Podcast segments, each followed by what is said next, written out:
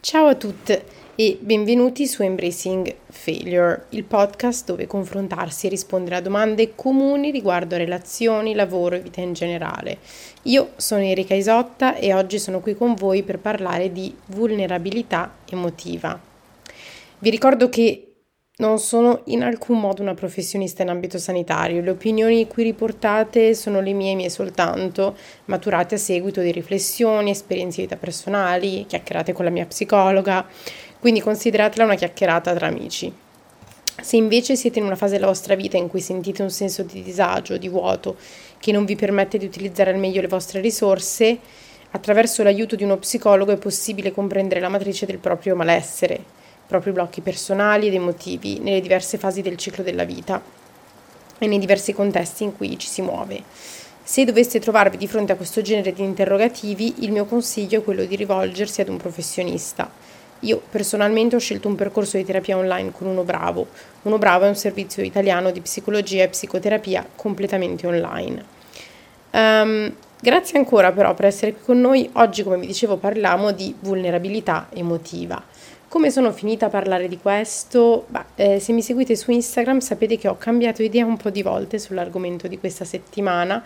Eh, credevo avrei avuto un ospite, invece non è andata così, quindi ho detto vabbè di cosa ho parlato l'ultima volta con la mia psicologa e mm, visto il momento che sto passando nella mia vita e ne ho raccontato comunque nel, nell'episodio precedente appunto quello della closure, quindi l'importanza di chiudere il cerchio nell'ambito delle relazioni, ne abbiamo parlato con Elena Locatelli, che è una scrittrice e insegnante di yoga che abita a Siviglia, um, mi sono detta perché non parlare effettivamente di vulnerabilità. Io in tutto questo tempo, in tutti questi anni, ho cercato sempre di aprirmi il più possibile riguardo alle mie esperienze che potevano andare appunto eh, dall'aborto spontaneo che ho vissuto a maggio del 2020 all'operazione di asportazione del tumore, al mio divorzio, insomma diciamo che ne ho passate di tutti i colori negli ultimi anni e um, ho cercato sempre appunto di abbracciare queste emozioni, anche quelle negative, come un po' nasce questo podcast, insomma per abbracciare il fallimento. E qualcosa che è stato chiave in questo processo è stata sicuramente la vulnerabilità.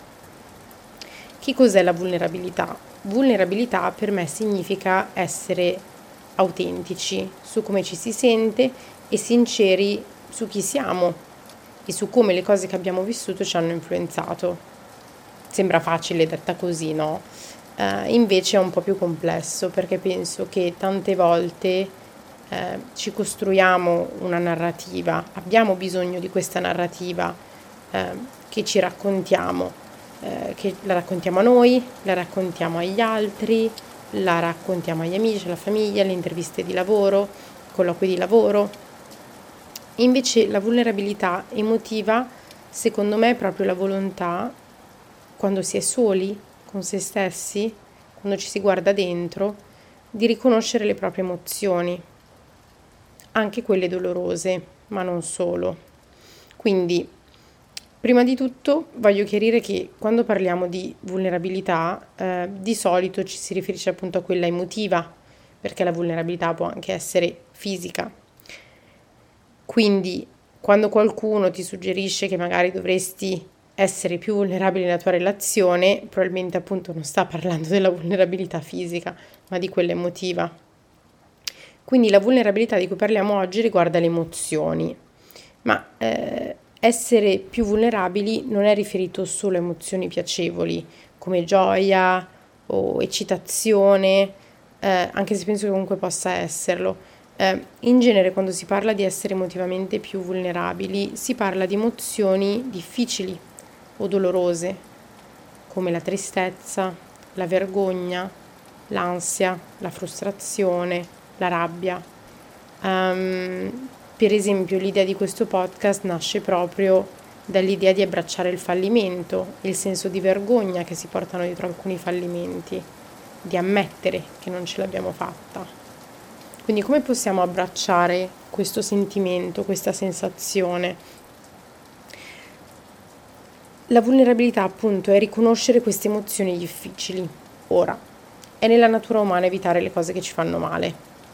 Pensate all'ultima volta che siete stati feriti all'interno di un'amicizia, di una relazione, in un rapporto con la vostra famiglia? Qual è stata la vostra reazione?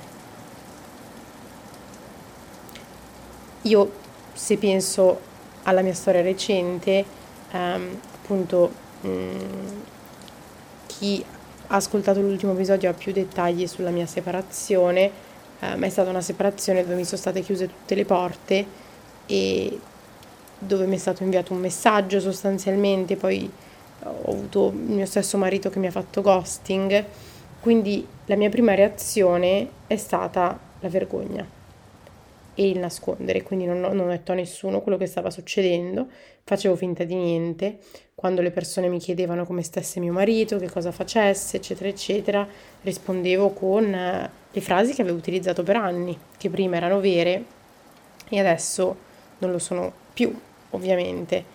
E mi sono nascosta perché? Perché non riuscivo, perché ammettere tutto questo avrebbe voluto dire che stava davvero succedendo e se stava davvero succedendo, come dovevo sentirmi? Avrei dovuto piangere, star male, essere arrabbiata, depressa. Non so, avrei potuto avere appunto una, tutta una serie di emozioni, frustrata, tutta una serie di emozioni che appartengono allo spettro che identifichiamo come negativo. Quindi portando appunto la mia esperienza personale qui, ho cercato di evitare, di evitare anche le emozioni perché non fanno eccezione. La nostra reazione naturale allo star male emotivamente è fare immediatamente qualcosa per non sentirci così male.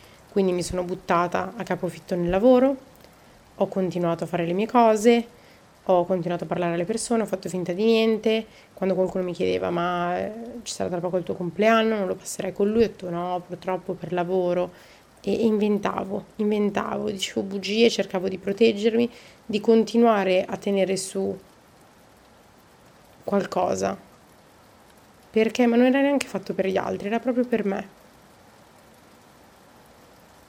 E quando per esempio ci sentiamo frustrati, cosa facciamo? C'è chi va a correre per sfogarsi. Quando siamo tristi cerchiamo di ricordare le cose belle della vita. Quando siamo ansiosi chiamiamo un amico per rassicurarci che le cose andranno bene. E queste sono reazioni molto normali al dolore emotivo. E in molti casi possono essere qualcosa di perfetto. Ma l'idea chiave della vulnerabilità è la seguente invece di fare qualcosa al riguardo di queste emozioni, subito, senza pensarci, è fermarsi un attimo a riconoscerle, piuttosto che evitarle immediatamente o cercare di liberarsene. Non sto suggerendo che tutti dovrebbero andare in giro a sbandierare i propri sentimenti tutto il giorno, meditando e contemplando costantemente ogni minimo stato d'animo ed emozione. Um, ma la vulnerabilità emotiva non significa crogiolarsi o analizzare le proprie emozioni dolorose diventandone ossessionati dai propri sentimenti, perché può essere tanto dannoso quanto negarli ovviamente. Ci sono persone che non riescono a vivere la propria vita perché rimangono a analizzare, analizzare cose successe. Bisogna essere nel presente, penso che questo sia un pochino, sia un pochino l'insegnamento che ci dà la vulnerabilità emotiva. E mm, quello che sto suggerendo quindi è che riconoscere le proprie emozioni dolorose è una buona via di mezzo tra questi due estremi. Riconoscere le proprie emozioni dolorose può essere semplice come fare una pausa per qualche secondo e dire a se stessi, ok, sento vergogna in questo momento. Perché? O mi sento arrabbiata. Perché? E cercare di, um, se cercate su Google la ruota delle emozioni, troverete una ruota con tutte le emozioni divise in grandi gruppi e poi delle emozioni più piccole e provate a stamparla o metterla sul telefono e, e quando succede che sentite qualcosa dire ok, che emozione sto sentendo? Riconosciamola nella ruota, per esempio sento rabbia, ma che tipo di rabbia? Sono infastidita, quindi può appartenere a lo spettro è, vasto per ognuna di queste macro emozioni e, E voi potreste dire, ah ma io le riconosco le mie emozioni, so quando sono arrabbiato, so quando sono... Ok, va bene, siete degli esperti di vulnerabilità emotiva. Um, nella mia esperienza però la maggior parte di noi non è così brava come potremmo pensare di essere. In altre parole, l'istinto di evitare di sentirsi male è così impresso nella natura umana che lo facciamo tutti molto più di quanto ci rendiamo effettivamente conto. Spesso senza questa self-awareness, senza consapevolezza cosciente. È già abbastanza difficile riconoscere le nostre emozioni dolorose in privato, ma diventa praticamente impossibile riconoscerle di fronte ad altre persone, anche a persone a cui siamo vicini, come un partner, un genitore, un'amica. Una delle ultime cose che volevo appunto sottolineare della vulnerabilità emotiva è proprio come a volte eh, possa essere utile il fatto di essere in grado di mettere tutto in pausa, riconoscere le proprie emozioni dolorose da soli, può anche essere utile e profondamente difficile riconoscere queste stesse emozioni dolorose di fronte ad altre persone. Quindi che cosa c'è di bello nel riconoscere queste emozioni dolorose non solo? Allora, secondo me tra i benefici della vulnerabilità emotiva, quelli che ho individuato con la mia psicologa, è che è un modo per ricalibrare la paura. La paura è una risposta, eh, come l'ansia se ci pensiamo, del nostro corpo che entra nel fight or flight, quindi che, che, che dice che cosa devo fare adesso ed è risposta a qualcosa che non conosciamo. Se noi ci fermiamo riconosciamo l'emozione, la validiamo, riusciamo a ricalibrarla perché quando succederà di nuovo non ci prenderà così allo sprovvisto. Inoltre la vulnerabilità crea fiducia e intimità nelle relazioni, che è molto importante per le relazioni romantiche, le amicizie, eh, per portare profondità, penso, in tutte le relazioni. Quando ci apriamo, ehm, ricordo un po' di tempo fa mi sono aperta con una delle mie migliori amiche dicendo che mi sento inadatta, che mi sento insicura, che non mi sento a casa nel mio corpo. E ho scoperto che è un sentimento che sentiamo in tante. E la vulnerabilità emotiva migliora appunto la nostra self-awareness, la nostra autocoscienza, perché ci aiuta a identificare i meccanismi di difesa inutili e quelli che potremmo chiamare i punti ciechi delle nostre emozioni. Essere emotivamente vulnerabili significa solo prendersi un po' di tempo per riconoscere le emozioni difficili prima di agire su di esse. Quindi riconoscere che le emozioni hanno due parti fondamentali. Uno, osservarle e due, validarle. In altre parole, validare le emozioni significa ricordare a te stesso che solo perché qualcosa ci fa male non significa che sia il male. Se io penso alla mia situazione, la mia vita è andata avanti, la mia vita va avanti, ci sono dei momenti in cui mi fermo, riconosco l'emozione che sto provando mi chiedo il perché, indago e dico, sai cosa? È valido che tu ti senta così, Erika. E poi passa. È un pochino il concetto che c'è nella mindfulness, nella meditazione, di essere presenti. E quando si fa meditazione, una delle cose che dicono i principianti, perché ecco io sono principiante, non sono niente di più, è il fatto di dire ci saranno pensieri intrusivi quando si fa meditazione. A volte ti viene il pensiero, oddio, ma ho chiuso la porta di casa, ho lasciato le chiavi in macchina, devo andare a fare la spesa dopo. Il punto è riconoscere il pensiero e poi ritornare al presente, al momento della meditazione. E con la vulnerabilità emotiva funziona un po' allo stesso modo. Um, un paio di consigli. Io vi consiglierei di esercitarvi a essere molto assertive L'assertività significa comunicare i propri desideri e le esigenze in modo onesto e rispettoso. Quando lo facciamo in maniera regolare, quando siamo diretti nel chiedere ciò che vogliamo e dire no a ciò che non vogliamo, creiamo fiducia nella nostra capacità di esprimere cose difficili, comprese le emozioni dolorose. Oggi, per esempio, ho dovuto avere una conversazione difficile con una cara amica riguardo a una questione lavorativa. Questa questione lavorativa eh, era qualcosa che so che l'avrebbe messa, sapevo che l'avrebbe messa a disagio, eppure gliel'ho dovuto dire perché ho preferito essere onesta. Ho ricevuto in cambio una reazione che non mi aspettavo, una reazione violenta, aggressiva, molto mean, molto cattiva. e mi sono detto, cavolo, io ho cercato di essere onesta e l'ho vissuta come un'ingiustizia. In quel momento avrei potuto dire sì, sì, va bene, ok, basta, no? Io sono una persona che cerca sempre di evitare il conflitto. Vuol dire, guarda, questa cosa non mi sta piacendo, devo segnare dei limiti, devo mettere delle boundaries. Ed è quello che ho fatto oggi. E devo dire che è una cosa che mi è, che mi è servita molto perché non è una cosa che facevo spesso prima e mi ha fatto sentire bene di dire guarda, io non sono a mio agio con questa situazione, da un'amica non mi aspetto questo, capisco da dove viene, ma mi ha ferito. Quindi ho riconosciuto un'emozione che poteva essere noia, fastidio, dolore anche in un certo senso perché ero stata ferita, avevo cercato di essere onesta e non avevo ricevuto la stessa gentilezza verso di me. Un altro consiglio sicuramente è quello di provare la terapia. Io con la psicoterapia mi trovo benissimo, la faccio da oltre un anno, più di una volta a settimana.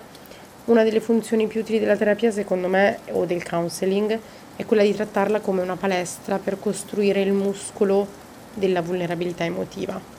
Se passi un'ora alla settimana a discutere ad alta voce di cose emotivamente difficili con un'altra persona, quindi questa parte di nuovo del parlarne fuori, ti garantisco che migliorerai nell'essere emotivamente vulnerabile sia con te stesso che con le persone importanti della tua vita. Io il so, solo avere una persona che, a cui racconto cosa è successo e mi dice come ti senti, che cosa ne pensi di questa cosa, perché ti senti così e è un bellissimo esercizio. E sempre parlando di esercizi, perché non provare un diario terapeutico, di cui comunque parleremo in una delle prossime puntate. Avremo come ospite Flavia Capoano, che è una mia amica psicologa, e ci racconterà dei benefici del eh, diario terapeutico. Quindi io quello che consiglierei è, prima insomma, ascoltate anche il prossimo episodio, ma fare un diario incentrato sulle proprie emozioni quindi il journaling. Parte di ciò che rende difficile essere emotivamente vulnerabili è che abbiamo tutti questi pensieri, sentimenti nella nostra testa, ma raramente li esprimiamo. Quindi ciò significa che non ci sentiamo molto sicuri della nostra capacità di parlarne, di metterli giù in modo coerente.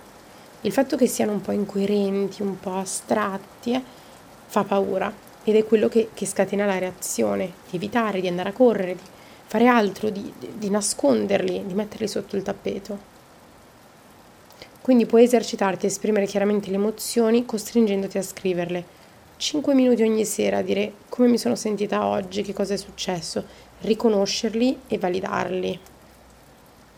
In conclusione vi porto una perla, ehm, chi mi conosce lo sa, a me piacciono tantissimo le TED Talk, eh, ce n'è una che è una delle mie preferite della ricercatrice e autrice Brené Brown, ehm, che ha scritto anche un libro appunto che è Il potere della vulnerabilità, che è appunto forse la commentatrice più famosa ad oggi sulla vulnerabilità, scrive che associamo la vulnerabilità alle emozioni che vogliamo evitare, come la paura, la vergogna e l'incertezza.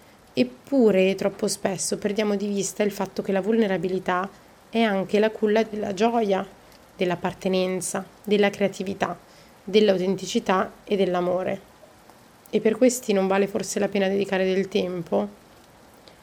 Viviamo in un mondo estremamente vulnerabile e uno dei modi in cui lo affrontiamo è intorpidire questa vulnerabilità.